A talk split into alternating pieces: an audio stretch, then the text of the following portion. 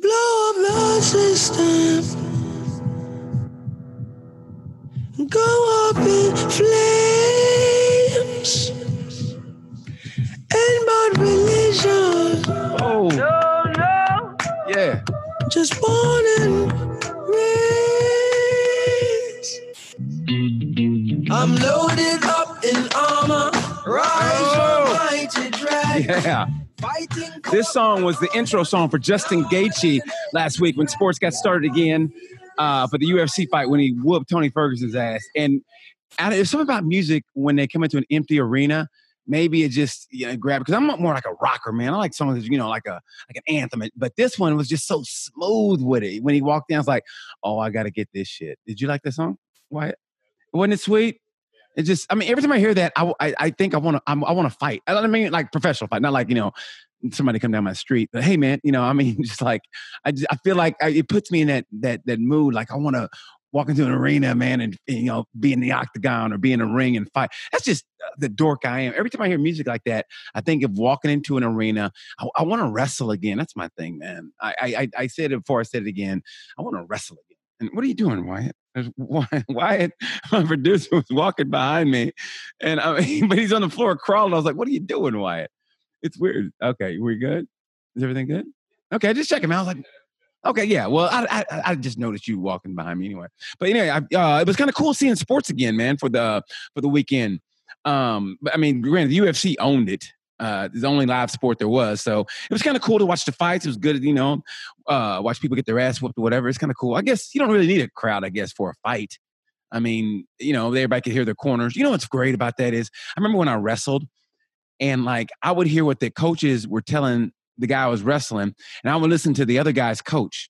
And that, and I would make improvements because seriously, he like uh, he, he's keeping his lead leg out too, I go, oh okay, and I would bring it back. Like whatever their coach was telling I was doing uh, to tell the other guy to do to me, I'd be like, oh okay, I better do that. You know, he's got his hands down. Okay, okay, put my hands up. Whatever it was, I knew what to do because I, I, I listened to the other person's coach to the point they were like, well, I really can't say shit to him because I would listen to their coach, and that's that's the way to do it. Don't listen to your coach. Listen to the other opponent's coach because then you know what you're doing wrong. Seriously, I love that. I mean, not that it helped. It helped me a little bit, I guess, but I thought it was good. You know, always listen to the other person. It's like almost like constructive criticism uh, on the spot, basically, is what that is. Listen to the other opponent's coach. Like, say in basketball, if they're saying like, "Hey, guard Wyatt, you know, take him to the left because he can't dribble right," wouldn't you start practicing on your left hand dribbling, Wyatt? It, it, seriously, they said, you know, he ain't got no outside shot. They go, oh, really? Wouldn't that and wouldn't that kind of like light a fire into your ass if they said some shit like that? That's what they would do to me whenever I wrestle. And they go, he can't do this. Oh, oh, really? Watch me. You know, what's up, home team? All right, right. It's cool to see the jogging suit back in back in fashion. You just walked by with a jogging suit. I thought that was kind of cool, right? All right, home home team. Yeah, I thought that was cool. But yeah, so um, it's good. To see. And also, uh, I don't know if any, anybody watching The Last Dance with Michael Jordan. I mean, it, it's basically the Michael Jordan story because he had final say over the um, over the final edit and everything. Let me tell you something, man. It says something about your sport when, and granted, Ed, this quarantine, this quarantine time, I call it QT, right? During the QT, basically the NFL is owning the QT. When when uh, the Packers fucked uh, uh, Aaron Rodgers by selecting a quarterback in the first round, hey, that, that's a way of saying you're out of town. Basically, that's why I look at it. Um, what, the NFL is basically owning it with the draft and everything. Okay, they've owned this QT, but second. And maybe even first is the last dance of Michael Jordan. And what does that say about your sport when a player who has retired two years, I mean, tw- almost 20 years ago, and he's still the talk of the, he's still the talk of the sport. They're not, they're not talking about LeBron. They're talking about bringing the NBA back if they come back or whatever. But the talk is of a player who retired 20 years ago. That's where, that's where we are in sports. Michael Jordan is still one of the top players because he was the best in every across any sport. He was the best. When it comes to Stone Cold killers, he goes Michael Jordan, Kobe Bryant. I'm talking stone cold killers in the sport where like they got that smile and they get the endorsements, but they're the best. They're but they're the best, and they would literally slit your throat to be number one. He goes Michael Jordan, Kobe Bryant. I'm gonna say Valentino Rossi in MotoGP, and I'm gonna say uh, Marc Marquez in MotoGP. And after that, after, I mean, there's winners, but there's not stone cold killers. You know, like Golden State won, and it's like okay, and they had you know Steph Curry and there's you know Durant, but no one's really a stone cold killer. Michael Jordan, stone cold killer. He would step on your chest to get to the ball. He would step. He would watch you die, and knowing you need a, drink of water, and he wouldn't give it to you. That he's a stone cold. And the, the greatest was when he was saying, when everybody was talking about is Michael Jordan a nice guy, and he goes, "Listen, I never asked those guys do anything I wouldn't do." And he goes, and I bought him along, and I, it made me mad to uh, to think they were walking into a championship situation. He goes, no, I did that. I'm the one that got him a championship, and they think they're coming in like it was given to you. No, you got to earn that. And then he started, cr- he teared up and started crying. Go, I got to take a break. And he took the and he took the uh the headphone out. I mean, the little earpiece out. Man, did you see that? That was the shit, man. He, when he was almost crying, he goes, he goes, and he was biting his lip, and you can see his. I mean, it's kind of cool to watch him blood with bloodshot eyes, and he's got a little drink beside him. Because when he was in the league, he was squeaky clean. He's almost like a Mormon. He's like squeaky clean, and he had a nice guy image, but he like, he was still a killer though. But it's cool. It's cool to see him cuss, and it's cool to see him like. Um, drink. He had a drink next to him. He had a drink next to him, and his eyes were kind of bloodshot. And but he when he, but he starts biting his lip. He goes, "People ask me if I'm nice." He goes, eh, you know, eh, to watch Kerr and those, those other guys come in thinking, hey, the championship is theirs. They're coming to, you know, they they didn't earn it. I earned it. You know, I did what it took to win, and I never asked those guys to do anything I wouldn't do. And when he said that, and he paused, and you and you hear his voice cracking, he goes, I got to take a break. Man, dude, that to me. That's why you love that guy. I mean, I would rather. It's almost like the in uh, the Bronx Tale when he goes, "Would you rather be loved or feared?"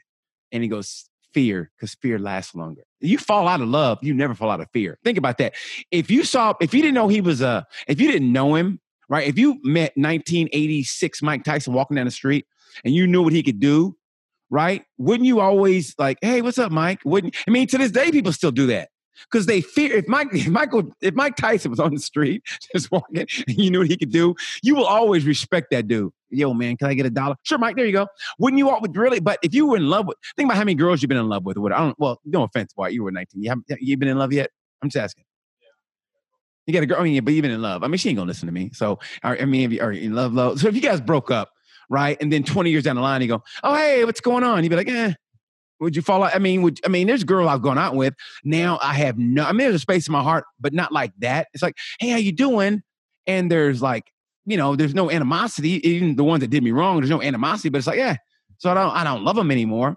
You fall out of love, but you never fall out of fear. You never fall out of fear.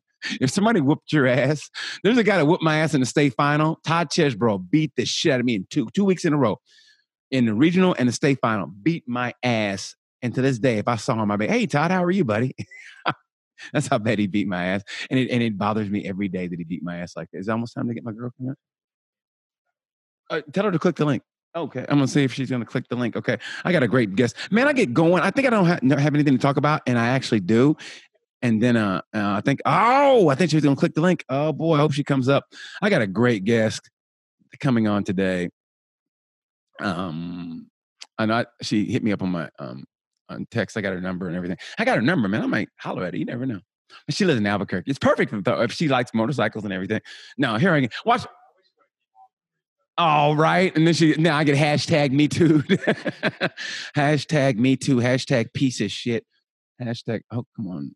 Click the link. Let's do oh, is that her? Is she coming on? Uh-oh, uh-oh, oh. Ladies and gentlemen, I I'm I'm not gonna waste this intro without her being. I want her to hear it. I wanted to hear it. Oh boy, come on.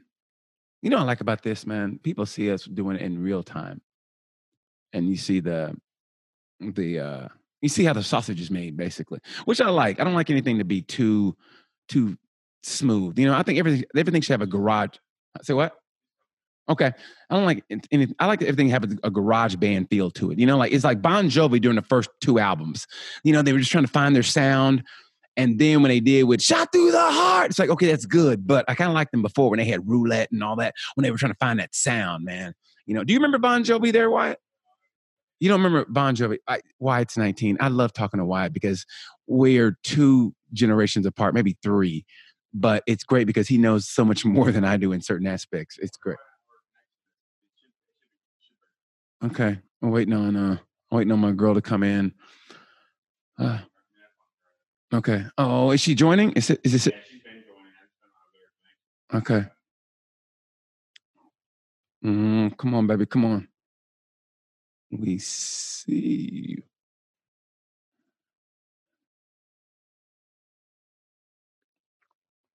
Mhm. Okay, we're gonna wait. Okay, it's great. Doesn't it? That helmet looks sweet. I'm not gonna lie, it does look sweet, doesn't it?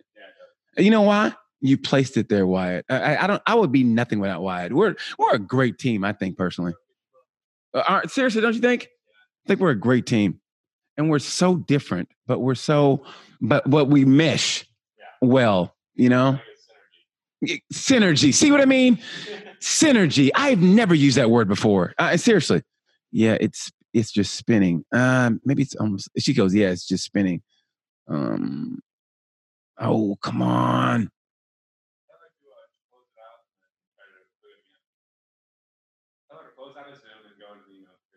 Okay, just close it out and okay. So just close it out and do what? And and, and the link again.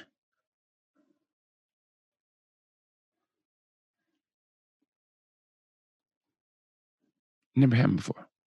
Huh.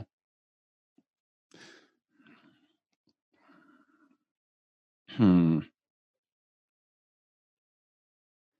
Come on, baby. Come on. This is the one I want too. Mm. Come on, B.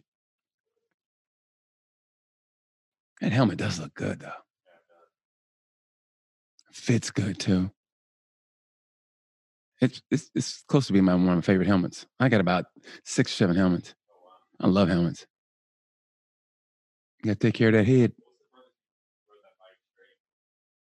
You mean, like in one setting? I rode from here to Kearney, Nebraska, or or North Platte. Shit. Oh, in one setting, I rode 24 hours before. Oh, really? Yeah. I, I left Tucson, Arizona at about 10 o'clock at night and got to Tulsa, Oklahoma at 8 o'clock uh, the next day. Yeah.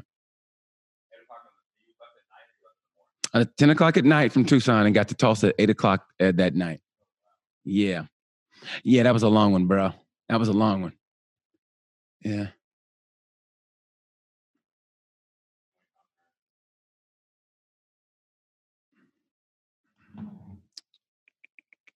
Well, I should call her. You know more about technical stuff than I do. I should. Yeah, I should call her. Think I should.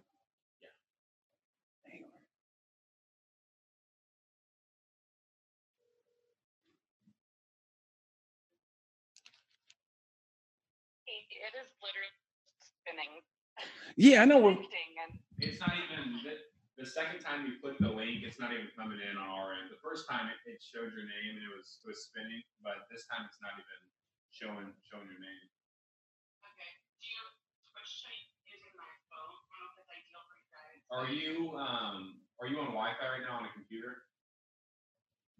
I'm at, I have my um, I have my phone in uh, airplane mode except for phone calls. So you're but you're on you're on your Wi-Fi. Vic? Yeah, you can try to go um just try to go cellular.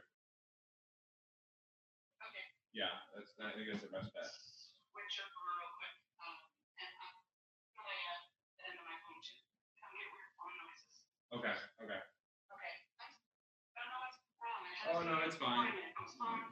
No, don't, fine. don't worry about it, B. Don't you worry. Don't you worry your pretty little head. You understand me? Okay. I'm gonna me be one second and I'll switch. okay. Okay. Okay. Okay, bye. I know you will, because you're the best wife. Well, some damn fool accused you of being the best. Dillon. Did you ever see Predator? No. Of course you didn't. Yeah, that's I don't know about the greatest movie ever. Yeah, you don't know what it is. It's the greatest movie ever. Uh, they're going to fight this alien, and he goes, uh, they think they're going to just they do like a to squash him, like I don't know, Sandistas, whatever the fuck. Uh-huh. Anyway, special forces dude, and uh, Arnold Schwarzenegger gets off the helicopter, you know, walks in. He goes, "So why did they have me come here?" And and and uh, you ever see Rocky? Yeah. Apollo goes, "Because some damn fool accused you of being the best." And he goes, "Dillon," He turns around and they and they shake hands. Wait, what did he say? He goes, because some damn fool So accused. what did Arnold He goes, Dillon. His name was Dillon. And he goes, Dillon. He did. And so Apollo's actor's name was Dillon? yeah, Arnold's name no, Oh, Apollo's name was Dillon. okay, And he goes, Dillon. And they shook hands and they showed the fucking, they showed his big ass uh, arms, his, his uh, forearms. And um, then they started talking. And then like one of the best, he finally uh, figured that Dillon was fucking him. Like, and uh, he goes, Dillon, what happened to you? He goes, I got smart, Dutch. Maybe you should too. Oh man, it was great. Oh, you got to watch that shit, Sounds actually really good. dude. The original, pre- the original Predator, the original Predator was it? She's coming in right now. Is she? Yeah, it's gonna. Uh, how do you know? She's on. God, you're so damn good. Oh, i- i- is this is this is this it? Oh my goodness, is that her? Can you hear me? Hey, What's up, B? How you doing? I'm awesome. How are you? Oh my goodness, ladies and gentlemen, right now I got the original Queen Bee, the original Queen Bee, the gangster from Albuquerque, the two-wheel mama. Man, I'm telling you, Brittany Morrow. eh, I, I cannot. I don't have enough superlatives to talk. Um, and I mean it from the bottom of my heart to, to to explain you to my viewers. I mean, anybody who rides, they know you. But I'm trying to expand my audience. And I honestly, you were one of my top five sheroes of all time. And I mean it from the bottom of my heart, man. I, I don't know when I started following you on Instagram, but and then and I didn't even know about you know what happened, and I just started following because you rode, and I just let anybody rides. And then your story, I was like, oh my gosh! And then and then honestly, last week I go, who do I want as a guest? And I go, oh, it's got to be you. Honestly, I go, it's got to be her. And the funny thing about it was, like, are you in Albuquerque right now? I am. I'm sitting at home, locked up in my house. In, in Albuquerque? In Albuquerque? Yes. Oh, you know what? Albuquerque, Mexico, the Burque. Well, well, the thing about it is, I ask you that because, and I'm not gonna, I'm not gonna, I'm not gonna bust you out. But I remember I was following you on social media. I'm not gonna tell you when it was, and I was like, "Oh, you're so lucky to be where you are." And then you hit me up on a direct message. You go, "Hey, I'm not really, I'm not really." The power of the interwebs. And I swear to God, I go, you know what? From there on out, I don't know why, but I said, you know what? From there on out, now we're bestest buddies because you go, hey, I'm not. that was our shining moment. I told you all my secrets. You have no idea how much I laughed and I laughed because I go, oh, you're so lucky. Then you hit me up on a direct message. I love that, man. So anyway, I was looking at I was looking you at B, and you know, I don't really want to go through the, the usual because I know you go through the same damn questions about what happened, blah, blah, blah, blah, blah, blah. But just for those who are unaware of your story, I mean, if you just want to gloss over, because I want to, you know, go eh, beyond that, but it is very compelling about what you went through and and the fact that and where you are today because sometimes it takes a traumatic moment to get you to where you are now and makes you a better person so if you you know just want to gloss over it because i know you're sick of telling the story but if you could just tell the, uh, the viewers who, who don't know you introduce yourself to people who don't know you Yeah, no worries. Um, if I was sick of telling my story, then I guess I'm doing it wrong because it's kind of my life's purpose now. So, uh, really, the nutshell version of this is uh, I was a young 20 year old girl who loved riding as a passenger on motorcycles. And I got the opportunity to go on a ride with a guy I had met at a party. Uh, Didn't even know his last name. He asked me to go for a ride with him and his friends the next morning. And I said yes, of course. But my one thing that I asked him for was to borrow a helmet. Mhm. That's the only right thing that I did that day. So one of his friends brought over a, a full face G Max helmet that was three sizes too big and probably eight years old. And, you know, just threw it at me and said, you know, here you go, here's your borrowed helmet. And we were hungover from the night before and we stopped at IHOP and, you know, did the normal like girl on the back of a bike date thing. Um, and usually that ends up fine, but my story didn't end that way. Uh, I went off the back of his uh, GSXR 750 at 120 miles an hour.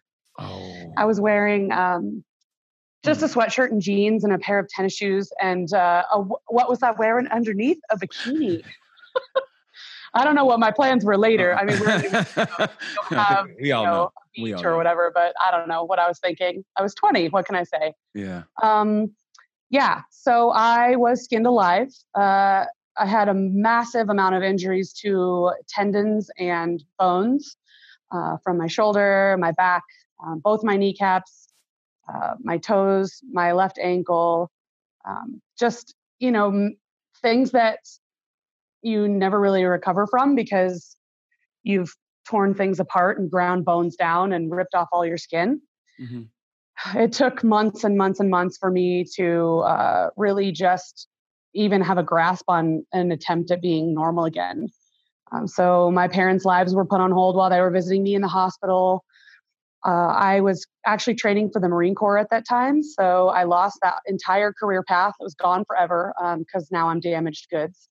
I had nine surgeries, a blood clot in my leg. Uh, you know, I was basically fighting for my life because of a stupid one time decision. And uh, that was definitely, like you said, um, a traumatic experience that kind of woke me up and made me think, what am I living for? And what am I going to leave behind?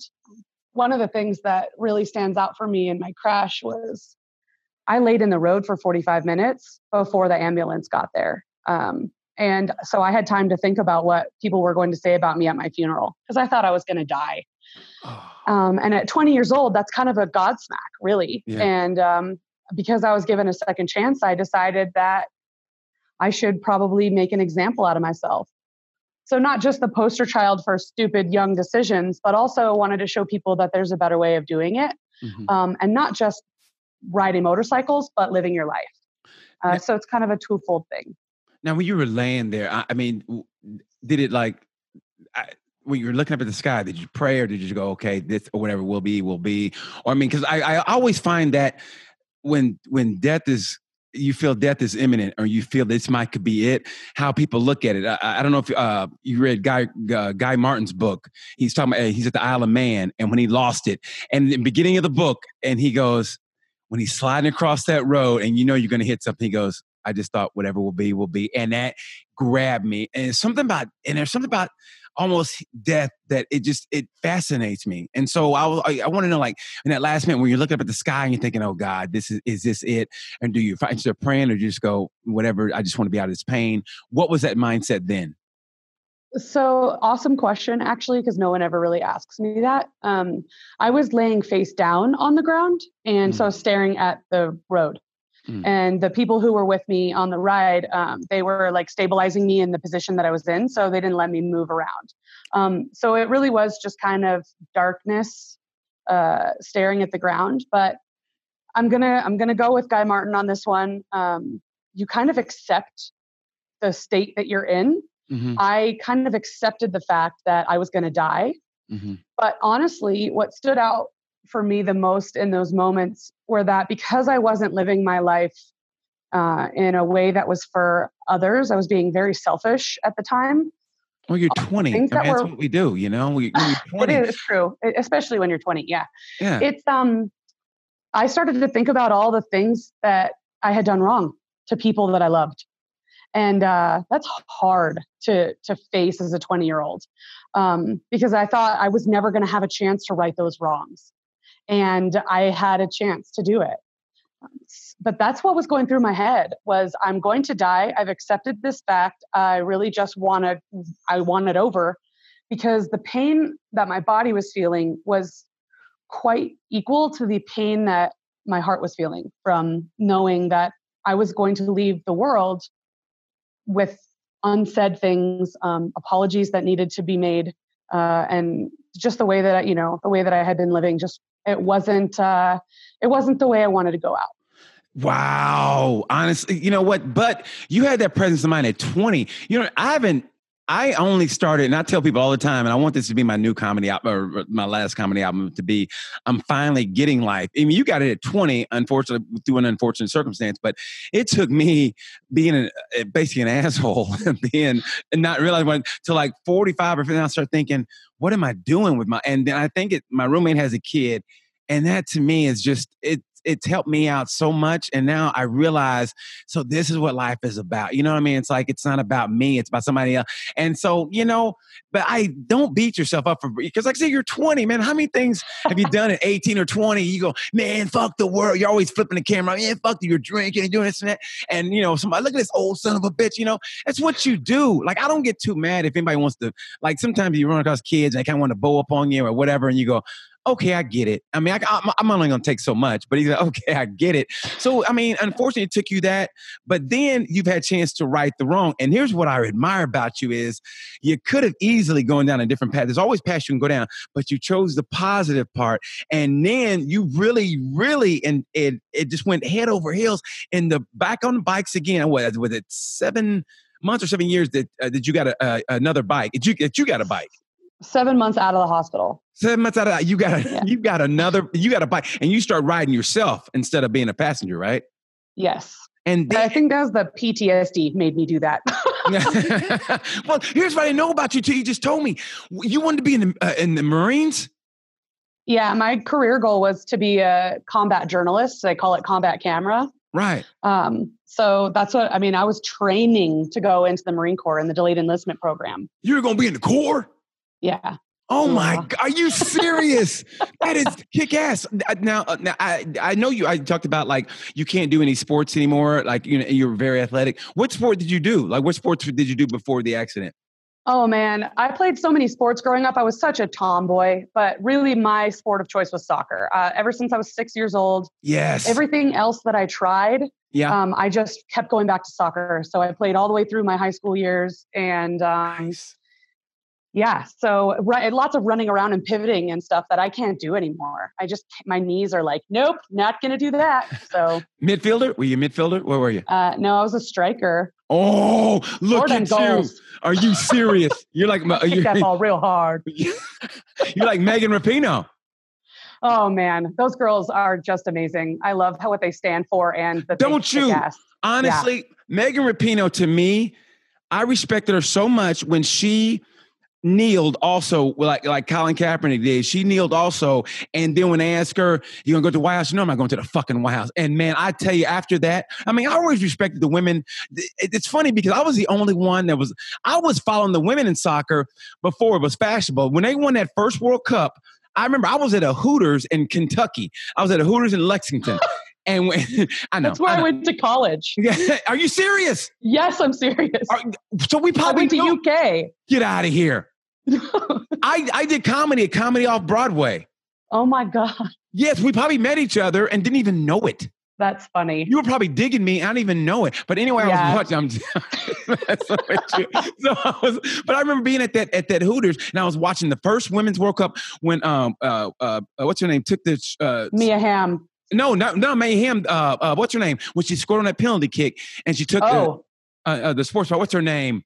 Oh, I forget. I forget. But, call me out, BT. Make me look like a real soccer fan. Well, I well, that's what I do. I, am doing my combat journalism. How about that? How about that? I'm not letting you skate through this interview.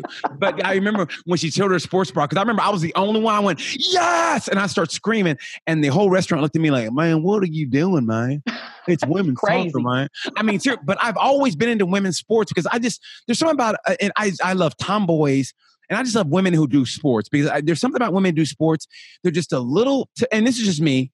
They're a little bit tougher. They're a little bit. You can there's a little more play in them where they I, I don't know I, just, I can't explain it but they've always been my favorites. You know what I mean? Women who do sports they've always had a, a, certain kind of like they know what it's like to dig deep and get to that you know like that last goal or or, or, or my coach my wrestling coach called the nut cutting time when it when it's, crucial. You need a takedown. You got to get this point. It's 10 seconds left. You got to go. So you know what that's like to dig deep when you're tired. You can't get a breath. And they go hey Brittany you got to score. You go I got this chicks. I got this ladies. And you go in and you score. So you know what that's like. Did you play soccer for UK?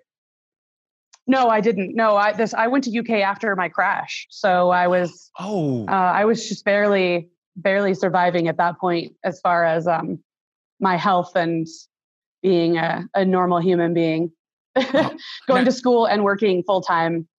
Craziness. So, so, so do you miss? Do you miss? Uh, do, do, do you miss playing, or do you still watch, or is it hard I to watch? Dreams. I have dreams about playing soccer. Um, And that's one of the things that's kind of hard to accept is that there's this such a thing as new normal when and Yes. people are using that nowadays with the COVID nineteen stuff, Right. but like a new normal is when everything's changed forever. Mhm. And that's what I had to to learn to deal with. And I feel like I have replaced my passion for playing soccer with motorcycling um, because I love it that much that it, it can be the thing that I do now. Um, Mhm. Even though I wish I could also play soccer, Right. I am okay and I can overcome that because I have motorcycling. Okay. So, uh, did you get any scholarship offers uh, for soccer? When I was playing in at the Albuquerque Academy, which is where I went to high school, um, I did have a partial scholarship offer to the University of Nevada at Oh. Reno. Um, but it was for academics and soccer at the same time. So it was kind of like. Smart tomboy. Like, a smart egghead, a smart nerd. Yeah. You're a smart nerd. You, yeah, but you know what I did instead, BT? I followed a boy to Japan.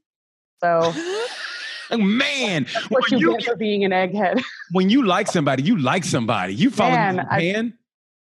All of my problems are because of boys. Oh, oh, you, you, you gotta be like that. I mean, I'm just asking you a question. You, you, you gotta yell at me like I that. I know, right? Don't, don't, don't take You're it out on me. It's, it's like my mom would get mad at my dad, and she she literally slapped me one time. She was she was putting lotion on me, and she just hauled off and go pow and just slapped me. I go, Mama, why'd you do that? And she just started laughing and walked away. And I knew it's oh. like because of my dad. Yeah, I mean, so yeah, you gotta take that out on me. You know, and if it makes you feel better, great. But you don't got to be that way. I'm your friend. So you followed you followed this boy to Japan. Like, uh, how did you meet him, and who was he? And and So Albuquerque has an Air Force base. So he was training for his Air Force job, and I was a senior in high school. okay, So yeah, when soccer ended, the Mhm. boy craziness began. I don't know. I don't know. I guess so. Here's the thing. Um, Yeah. Women who play sports and who are tomboys, Mhm. I don't know. Some of us, it catches on a little bit later, but we, I don't know, we feel like we aren't in the same level as other girls because we don't wear makeup and we don't do our hair and that we would rather have a ponytail and go, you know, push boys over in the schoolyard. And, And then all of a sudden we realize like, oh shit, we're just friends with everyone. We're in the friend zone. Yeah. And then all of a sudden you're like, uh, I don't want to be looked at as just one of the boys. So it's this weird dichotomy that happens. And I don't know, for me, it happened when I was in high school. It was like, well, I guess I should probably be a girl and like boys now. So, I love that. But so I just went, you know, for the gold, man. But I love that though, because me and my brother both were talking. The greatest look for, at least to me, the greatest look for a woman, honestly, is when they got the they got the sweatpants on and they got the flip flops on because they probably just got through working out and they got whatever kind of sweatshirt on or whatever, and they got their hair in like in a little ponytail because they just got through working out. That to me is the hottest look ever. I mean, the the, the just got through working out look. I love that. I mean, I take that over prim and prissy in it. And I mean it from the bottom of my heart. That's why I say athletes have always been my like if I had to choose like what women, you know, that do it for you, it's always been athletes, man. So I love that. Yeah. But then you went boy crazy, went to Japan, went to Japan. yeah. Went to Japan, happened? lived there for two years. Um, Your parents there- let you? I was 18. They, uh, everybody tried to stop me. Everyone was like, you are making a mistake. And I, you know, just made me want to do it even more. Because you're So- 18 and you can't stop Brittany Morrow. You can only hope to contain her. Yeah. Well, you know, what do you do if you come across a unicorn in the forest? Do you catch it? Because you can't put that thing in a cage. So, I mean, you, can't. just revel in its beauty and let it go on its way. So that's, yeah. No, those are good mushrooms. I- that is. If you see a unicorn, that's really good mushrooms. Like, wow, man, that's a unicorn. I, um, I definitely had an amazing time in Japan, but Mhm. it, the relationship didn't, didn't, um, work out. So when Okay. I came back, I was in this mode where I was pissed off because I was wrong. And I didn't want to tell everybody that I was wrong. Yeah. So I was being very selfish. I partied a lot. I drank. I did drugs. I, uh, you know, did whatever I wanted. Um, oh. And then I was like, oh, I want to be in the Marine Corps. So I was trying to get things kind of back on track. Mhm. Um, and when a boy asks you if you want to go on a ride on the back of a sport bike, the, Yeah. the tough inner athlete wannabe Marine says, hell yeah, I'm going to go prove that I'm brave and I'm strong. And, and I'm, you know, I could be one of the guys. And Yeah. then I ended up on the ground. So like, okay, you know what? I never, I've looked all the interviews, whatever. Whatever happened to Sean? So Sean was in the Air Force as well. Mhm. Um, apparently, I like that military voice. You know, okay. once, you know, once you know yourself, you just got to go with it. No, You- you, um, got to, yeah. Sean uh, got restationed overseas, Mhm. and um, he did visit me in the hospital for the first couple of weeks, and then kind of more sporadically. Um, I honestly can't speak for him because we didn't stay friends for very long. Um, I think it was really hard for him to kind of come to grips with what happened because, you know, he, basically he could have killed me, Right, and he, I'm sure he felt very responsible for what happened. right. Um, but everybody deals with those types of feelings in a different way. So he kind of ran away. yeah. Um, and um, I'm not going to say that he was right or wrong because uh, we both had to kind of come to terms with what we had decided to do and what the consequences were. Mhm. And I love my life now. yeah. So I can't, I'm not mad at him. I don't No. blame him for anything. It takes two to tango. Right. um, exactly. Really, I, I wish I had somebody come, you know, use a time machine and come back from the future and shake me by the shoulders and say, "You stupid girl, what are you doing?" But uh, I, I don't know. I think that's probably the only thing I would have listened to is, you know, some Yeah. magical wizard from the future. yeah, but how old, how old was he at the time? How old was he at the time? Oh gosh, I think Sean was like 24. Well, I mean, you're still young though. And think about it. I mean, We were With- kids. with life, you got you just live it. Some people get it early though. Some people get life early, and man, I mean this. God bless those people. I wish I had that. I mean, like I said, I, I didn't start getting life till maybe three, four years ago. I mean, it's just the truth. I mean, if you if you saw the way I live my life, honest, if you walked into my room right now and you you go and didn't know it was me, you go, so how old is this kid? You go, no, it's, it's a grown ass man that lives there. No, seriously, how, that, no, it's a grown man who probably who should be probably saving up for retirement right now. No, how old is this kid? I mean, that's the way I live my life still. I mean, I'm a little bit better, but I mean, I still live that way. But you have to go through life and experiences. And and you, what I admire about you is you took that and you made it a positive because you could have easily, you could have easily gone down a different path. You could have got addicted to drugs and alcohol and been woe is me, but you didn't. You chose the positive path. And where did that come from? I mean, I know you had a great support system with your parents, but where did the path to go? You know what? Fuck it. Okay, this is my life. This is my second chance. I'm getting. I'm going down this path. I feel like that's always been inside me. Um, Mhm. A-type personality, someone who just always has been a doer rather than a talker. Yeah, And I get um, that. I really felt like I had a challenge in front of me Yeah. to fix it and show people that there was a better way to do it. And it makes me happy. It's such an amazing thing to really discover your true purpose because once you have that, nothing can stop you. Yeah. And I realized that I had a purpose and it was because of what had happened to me. I Yeah. didn't ask for that, but man, sometimes that's really what makes you realize this is why I'm here. And to be able to share my story and use my my God-given talents of being a, a decent public speaker and writing and being a go-getter and being physically active and wanting to go and try these things I put them all together and I have a career for the rest of my life and I'm helping people at the same time. So I really feel like there's no better feeling. You are a burrito of positiveness. I mean, seriously, that's what you are. You are. You roll Can I every. nachos? You okay, burrito and nachos. See, now you now you're now see, I try to be nice. That's that's women for you. Give her a compliment. And what does she want? How come I can't be nachos? I mean, seriously. You know, you give her a compliment. You know what I mean? But honestly, it's funny because this is the first, as far as I know, it's the first time we've ever talked. But from everything about you, I I, I saw that. It's weird because we, I'm just going through pictures and what you put on your Instagram. But from the little that we've corresponded with, I've always, I mean, I felt like and and I'm glad you mentioned the athletic part because I mean, just talking to you now, I feel like this is what I feel like we could be we'll we could be great buddies, but if we were doing a sport, we would not hesitate to dismantle the other. Like if I was playing soccer against you, I would have no problem going up for like a header and kind of giving you a little elbow in the chest, or and, and not even feeling guilty about it. And I, and I expect you to do the same to me. I expect You're going down, BT. Yeah, exactly. I expect me going through midfield and you give me one of those kind of slide and kind of, and I look at you like, and you go, and you just get up and you kind of help me up and you go, yeah, well, you know, next time, buddy. And I go, are you serious?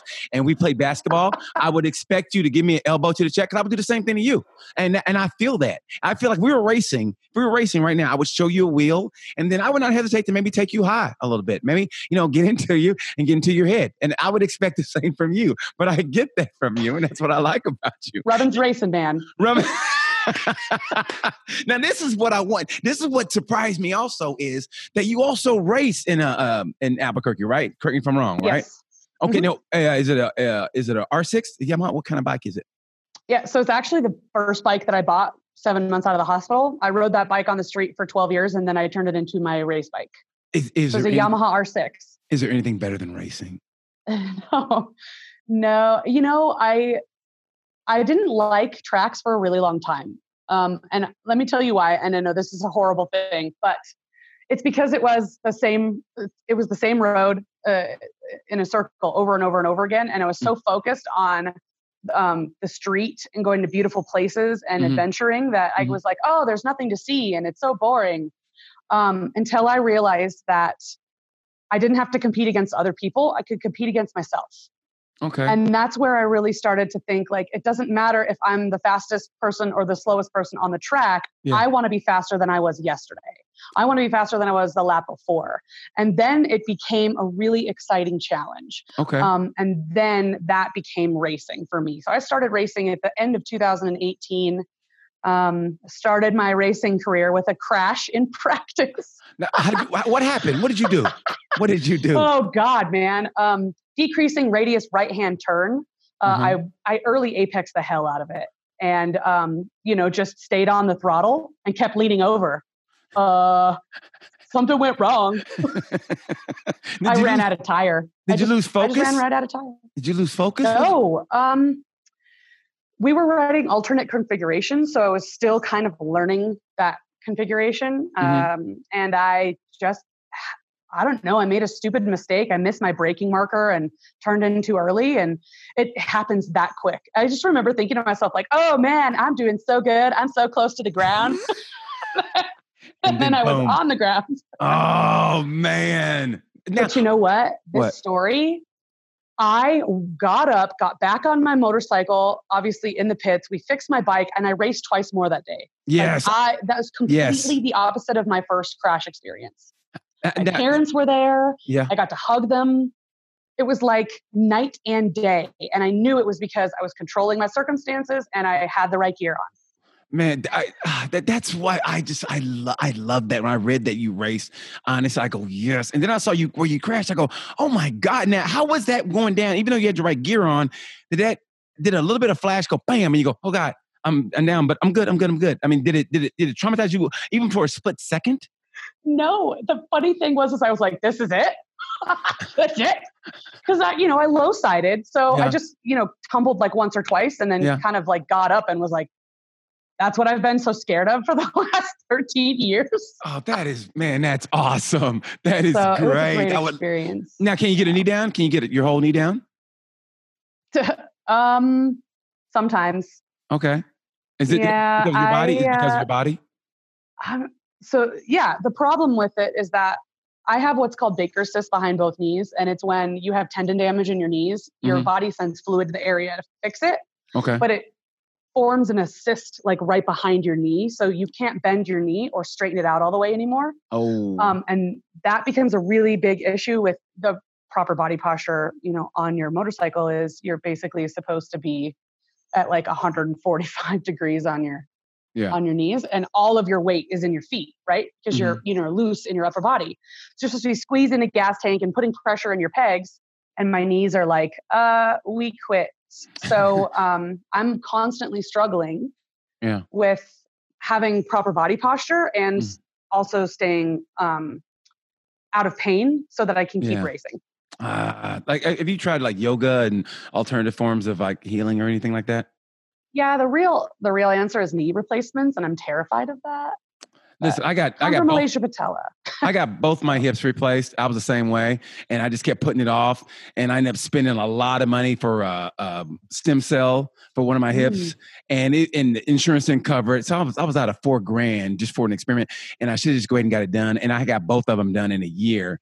And that was like two years ago, and I'm still, you know, whatever. But it, it is what it is. You know what I mean? I mean, I've done a couple track days, and it's just the, my whole goal is just to get a knee down, man. I want to get a knee down, and and that's what I want to do. And then I want to race you, and I want to take you high. And that's, that's what I want to do.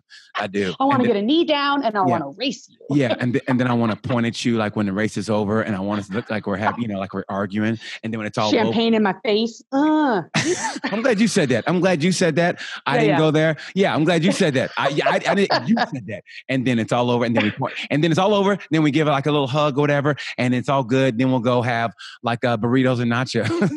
Burritos and nachos. Yeah. Yes, Don't we'll make me choose BT. nachos. Yeah, man.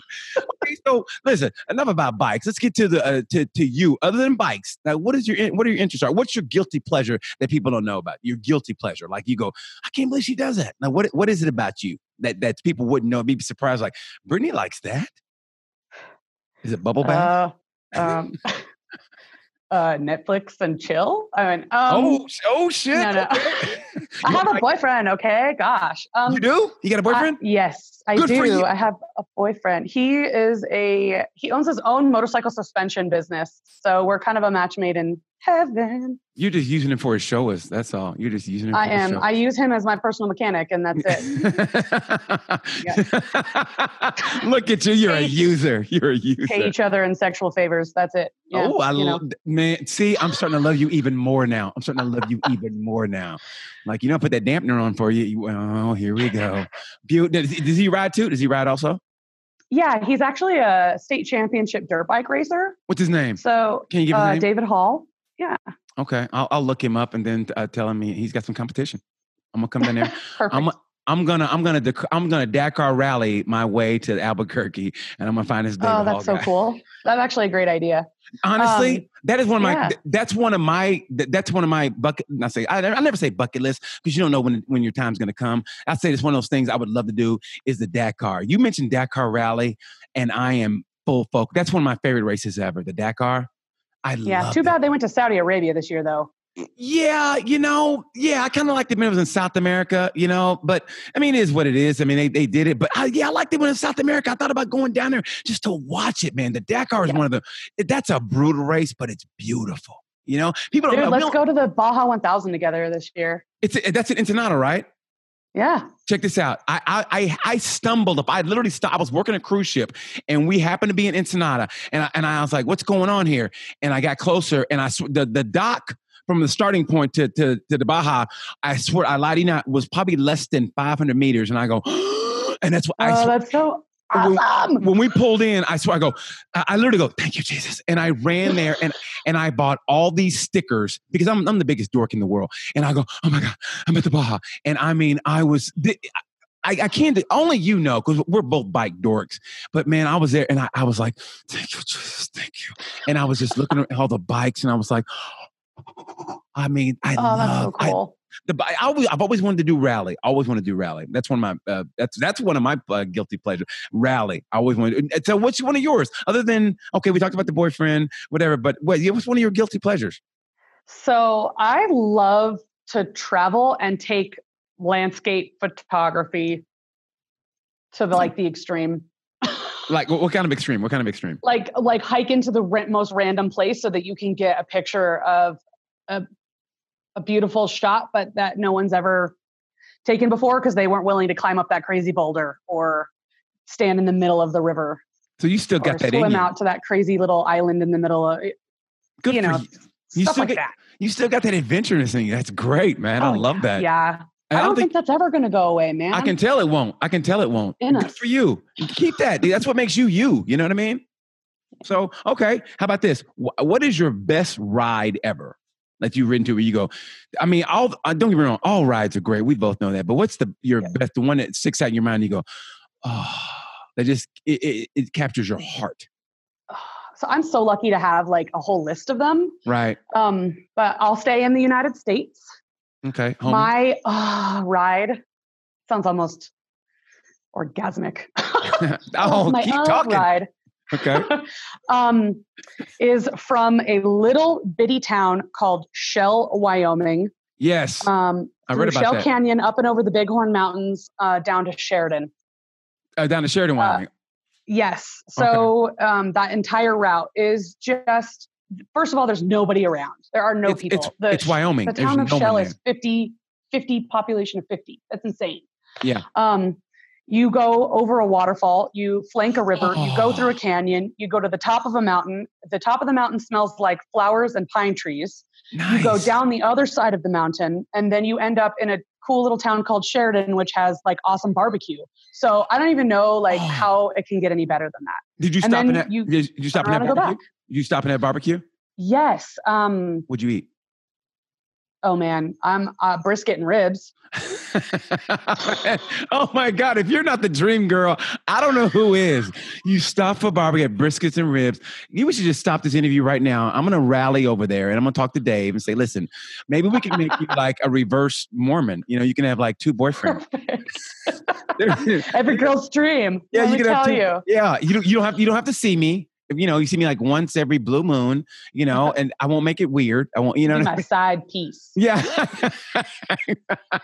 BT the side piece. DT the side piece, like, mm, and you you see me for February because it's Black History Month. You can see me for February. That's that's my that's, that's my only that's my only requirement that you How are you me. celebrating Black History with massage? I'm I'm celebrating the right way, the way Martin Luther would have wanted us to celebrate it. Oh my God. I'm going to tell David he's not allowed to listen to this interview. hey, you went there first. Okay, so, so okay, well, we'll, we'll, we'll, we'll switch it. What's your most miserable ride? And I mean, where you going, oh boy. And it just, because I've had rides, you have rides where you start off and you're, you're geared up and everything's right, but it just, like something happens and it just keeps getting worse and worse until the point of you have to laugh inside your helmet because it's going so bad. also, Wyoming. Funny enough. I was going, I was riding from Salt Lake City, Utah to Denver, Colorado. And I, wa- I wanted to get there quickly. So I took like the really boring highway route through Wyoming. And they were doing road construction. Mhm. So it was a, four lane highway that had turned into a two lane highway. And the only thing between you and the oncoming traffic was like the orange, like sticks. okay. uh, and there was gravel everywhere and it was raining like fucking crazy so the semi trucks coming the other way were hitting me with raining gravel but because it was Oh. construction and in the middle of wyoming there was nowhere to stop so i had to just keep going Yes. i was so pissed off that i started screaming inside my helmet just to let it out and it triggered my 911 emergency call on my comm system so all of a sudden it's 911, what is your emergency? And I'm like, oh shit, sorry. I don't know what I did, but um, I'm I, I'm okay. Okay, bye. Oh, that is awesome. I- Didn't even know that that was a feature, but I guess I screamed long and loud enough that my comm system was like, this bitch is dying. We should probably call 911. Isn't I'm the, not joking. I have gr- no idea how that happened. The greatest thing is being inside your helmet and scream. I didn't know people could hear you outside of your helmet. I remember being at a stoplight and I go, God damn it, why can't these fucking fucking people know how to fucking drive? And it was a van and you and you see all these heads turn and look out. And then I think the girl I was dating at the time was ahead of me in her car and she goes, Hey, those people heard you. And I go, Are you serious? Because I didn't realize they could hear you in your helmet. Because the visor was down. I go, These fucking people know how to fucking drive. And they were in a van and they heard Sound is wafting out from underneath your full Yeah. face. So yeah. So, yes. Okay, man. Ask you another question. Okay, what's the best motorcycle movie? I've seen so many motorcycle movies that are just shit. I mean, that's not a documentary. That's not a documentary. The best motorcycle movie. Do you want to know what got me into wanting to ride a sport bike in the first place? What? No joke. Biker Boys. Get? Are you? I was in high school. I was in middle school when it came out, and I swear to God, it was the coolest movie I had ever seen in my life. I wanted to be the one girl who was in the boys' club and had her own bike. I'm not. I'm not kidding. I, I mean, Biker Boys is the shit. I will still watch that movie and have a good time because I'm not blowing smoke. okay, biker boy. Let me tell you. Here's what you do. When we get off, and when we get when we get off, and and we next when you Netflix and chill, you're the dude you're using right now until I get there in February. I want you to watch the movie called Burnout. It's a French movie. It's going to be in subtitles, but th- that's the best motorcycle movie you'll ever see because it's so real, it, or it could be real. And I mean, that movie was so. Only like I think people who really ride understand. It's like he's and he's with his woman and the kid, and they're all happy, and he's looking at her and he's talking to her, and she's talking to him, and he's listening, and outside he hears a woo, woo, woo, woo, woo. And he's like, you know, he has to listen to her, but he kind of turns his head to the side, and only people that ride would understand that. And that's why you got to watch it. It's called Burnout. It's a great movie. Watch it and uh, watch it. And then I want you to text me. I don't care what time it is. You text me and go, You were right. That's all I want you to do. Say, You were right. That's all I want you to Okay. do. Okay. Yeah. I mean, what else do we do when we hear the song of our people? Being, Yes. Isn't it the greatest? Is that the? gr- I remember. I remember being at uh, Black Bike Week in Myrtle Beach, and I heard, and I rode all day, and I came in about. It, it was like three o'clock in the morning. I came in, and I was like tired. Rode all day. I get off the bike, and this guy had passed me. He was going to get on his bike, and I was walking. I was almost in the hotel, and I heard, whoa, woo, woo, and I go, and I turned back and looked and see what bike he was riding, and that's how you know, man, it's in you, and- you Yeah. can't. when Thank were you, you there? I was There- there in 2007. There, there- there's a guy walking past and he said he heard burnout and he and he's agreeing with me. There's a guy you Oh, can't see our studio, but but it's on the streets of Indianapolis. We're downtown Indy, and he goes and you can hear it outside. And he goes, "I watch Burnout. It's a great movie, so you better watch that, Brittany. You Okay. better watch that, man. Oh my god, Are you on Meridian Street, by the way? no, we're on. Uh, uh, Mar- okay, if you go to Instagram stories, you'll see. But we're on. But it, it, it- what street is this? Uh, Market. Yeah, Market Street. We're on Market Street. Oh, cool. You've you've come here for the the GP, right? Oh, yeah. I went every year that it was in Indy. And you went to the, the after party, right? Yeah. yeah. How did you miss me? Because oh, no offense, but there's only so many black people that are in the GP. So how did you miss me? I mean, and that was when I was about uh, 10 pounds lighter, but I was more yoked. So you had to be like, damn, who's this brother here? Who's this smooth brother here? And he's riding. What? How did you not see me? I've known who you are for a really long time, actually. Oh, you oh, you've been Oh, stalking me? I have. Yes, yes. But you know, the reason why we probably never talked was because Black Moses had a wall up. Oh, like, you so black to BT. so, so black Moses cock block me is what you're trying to say? Yeah, he was he was gatekeeping. Are you serious? no, when I when I get off this, when I get off this, because I interviewed, he was my first guest on here. Oh, Alan. Yeah. I, I, I love Alan, but the, to find that now that it, it could have been me and you, and you could have been here in Indy, and we could have been dirt biking together, and we could have been a couple, and it was all Alan's fault. Oh, it's oh, it's on. okay. Oh, you're not allowed to directly quote me on that one. You just call Alan and be like, "So a little bird told me that he was, uh, yeah, he was, yeah, he was gatekeeping on all the celebrities. See, we You know could have we could, we have He was there. like the, he was like the bodyguard. Man, I, I do He love was like- Alan though, and I, you know what I like about Alan, and I'm trying to take Alan's place is honestly is that he places women in such a positive light in his magazine. When when he could easily go down the Easy Rider thing or whatever, women in bikinis, which is nothing wrong with it, but he places women in such a positive role in his magazines, and that's what I wanted to do here. And you're my first female guest, you know, and I, and I hate for it to sound that way, like you know, it's almost like somebody going, "Hey, I got a black friend," you know what I mean? But it's like I wanted to have somebody I respected and somebody that rode. And I and honestly, that's why I wanted you to be my first guest, man. And I and, and it's funny thing about it, when I came down here to do this interview, and I was so psyched. My roommate came in right when I was leaving, and I and she had a crash on her motorcycle where she was is in the daytime. And a drunk driver in the daytime hit her in a pickup truck head on. She broke every bone in her body except for her neck. They airlifted her, and and it happened in September, also in the same month in September. I think it was a year before yours, two a year. I think a year or two before yours. And she went through the same thing you went through.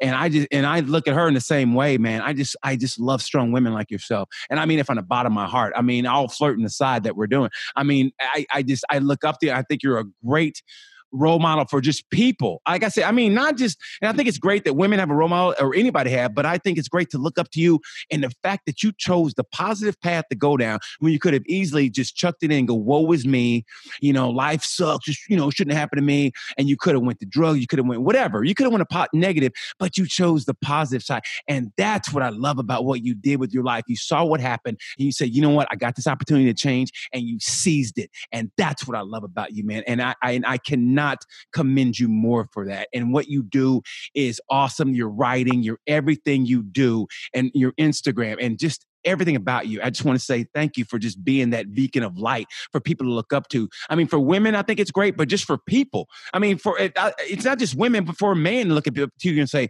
"I'm going through this, and I'm so glad, you know, that somebody else went through it, and if she did it, damn it, I can do it." So, you know, I just want to say thank you for you for choosing that positive path. And attitude is everything in life, and you chose the right attitude, and I think that is awesome. And I mean that from the bottom of my heart, B. I mean that. BT, thank you so much. Like your words, like it, it matters what you say to people and the, the energy that you give to them. So I want to say thank you so much because you just made my whole week. Um, attitude is everything. It's also contagious. Yeah, I mean, honestly, talking to you, I, I feel that, and it's so funny because like now, I really want to go play soccer against you, and I really want to score against you, and I want to put you down, and I want us to be like hate each other until like they're, eh, and then we shake hands and and we trade jerseys. I mean that. Do because- a little like tunnel. You walk Yeah. through the tunnel. Yeah, I- I do Hands. Yeah. Okay. Okay. t- Okay. If you could be uh, any soccer player, who would who would it be? Who would it be? Uh, me. Okay. Okay. Uh, other than Uh, yourself. Other, know, other than um, yourself. Male or female? Male or female? I, you know, honestly, it's it's so weird to think like I want to be somebody else Right. because Oh, that's I, I- beautiful. I, tried to teach myself a long time ago that it's not about I want what that person has. It's I also want to be like that. oh, so- that's beautiful. Nice. Yeah, I want to. I want to be. I want to be me, but have all the things that I want to. Oh, So- that's I love that. That's great. Honestly, no, that's beautiful. You ain't got to explain yourself, girl. Thank you. It's all about believing in yourself. Good for you. Me, I'd be Ronaldo. I mean, I want to look good and score goals oh and have man, that. he is so hot. It- honestly, I don't even go that way. But if I did, it, I'd be Ronaldo. I'd be like. Yeah, when he takes his shirt off and he goes, "Please don't don't touch me. I want to, to see how beautiful I am." When he scores when he scores the goal and takes his shirt off, and his teammates want to jump on, he goes, "No, please don't touch. I'm Ronaldo. I'm beautiful. That will cost you five hundred dollars. It will. I, mean, I know you're confused right now because you're a man and I am a man. I often confuse myself how beautiful I am, but please do not touch me. You treat him like like he's in a china shop. Don't touch the merchandise. That's True. what he's like. He's a beautiful man. All right. Before I wrap it up, I'm gonna ask you. You're, I know you ride. I know you ride a Triumph. I know you have your dream. bike. I mean, your your race bike is a Yamaha, but dream bike, the bike that you go, oh, the bike, your dream bike of all time. What what what is it? Right now, it is a KTM 790, but the prototype that they put out before they put out the real version of it. Mhm. I want I want a 790 Duke R built into the prototype that they originally showed us. The scalpel. Do you know what video I'm talking about? Yeah. The scalpel. Oh, So the bike that Chris broke the record on at Pikes Peak before they banished Oh. motorcycles for Yeah. however long they're going to banish them for. Yeah. The 790 Duke R. It looks like sex, orange sex. oh. I know that sounds weird, but no, uh, no, you keep going. girl. Frame, nothing between the tail and the rear wheel, just all this space, and it, the Mm. the tail is just pointy like a fucking blade, like it's gonna jab you in the face. and um, and the front end, it just it goes wherever you want. And, ah, and it's naked on the front end, so you know nothing better than naked. Yeah, Oh. that's my dream. I love I'll it. send you. I'll send you. I'll send you pictures. You know, I'll text you some photos. you Dude, know, hey, you you you got the you got the number. We got each other. No, DM me, whatever. We got the number. I'm, I'm getting I'm getting my the wrap it up something from my producer. I could talk to you all day. Man, I cannot begin to tell you how I knew it was gonna go great, but it's even going better than I even imagined. I knew it was gonna be great, but man. I can't even tell you how much I enjoyed the hell out of this, man. You are incredible, funny, and uh, you know, I know you're using your boyfriend until I get there, so it's cool. I know it's so you know, don't tell Black. History Month's only a couple months away. You prepare yourself. Thank you so much for for having me. I've had so much fun. This is like you know, it's not like an interview or a formal thing. It's like chatting with friends. So Th- that's what we you. are. Honestly, that's what we are. We share the same passion, and I think the same passion for life, not just bikes. I think bikes are the big, big part of it, but passion for life. Attitude is everything. Brittany Morrow, thank you so much, baby. Stay safe out there, and man, I can't wait to actually see you in person. I hope to get a ride in with you someday. Amen. Love thank you, you. baby. Mm, Love you too. Bye bye. Bye.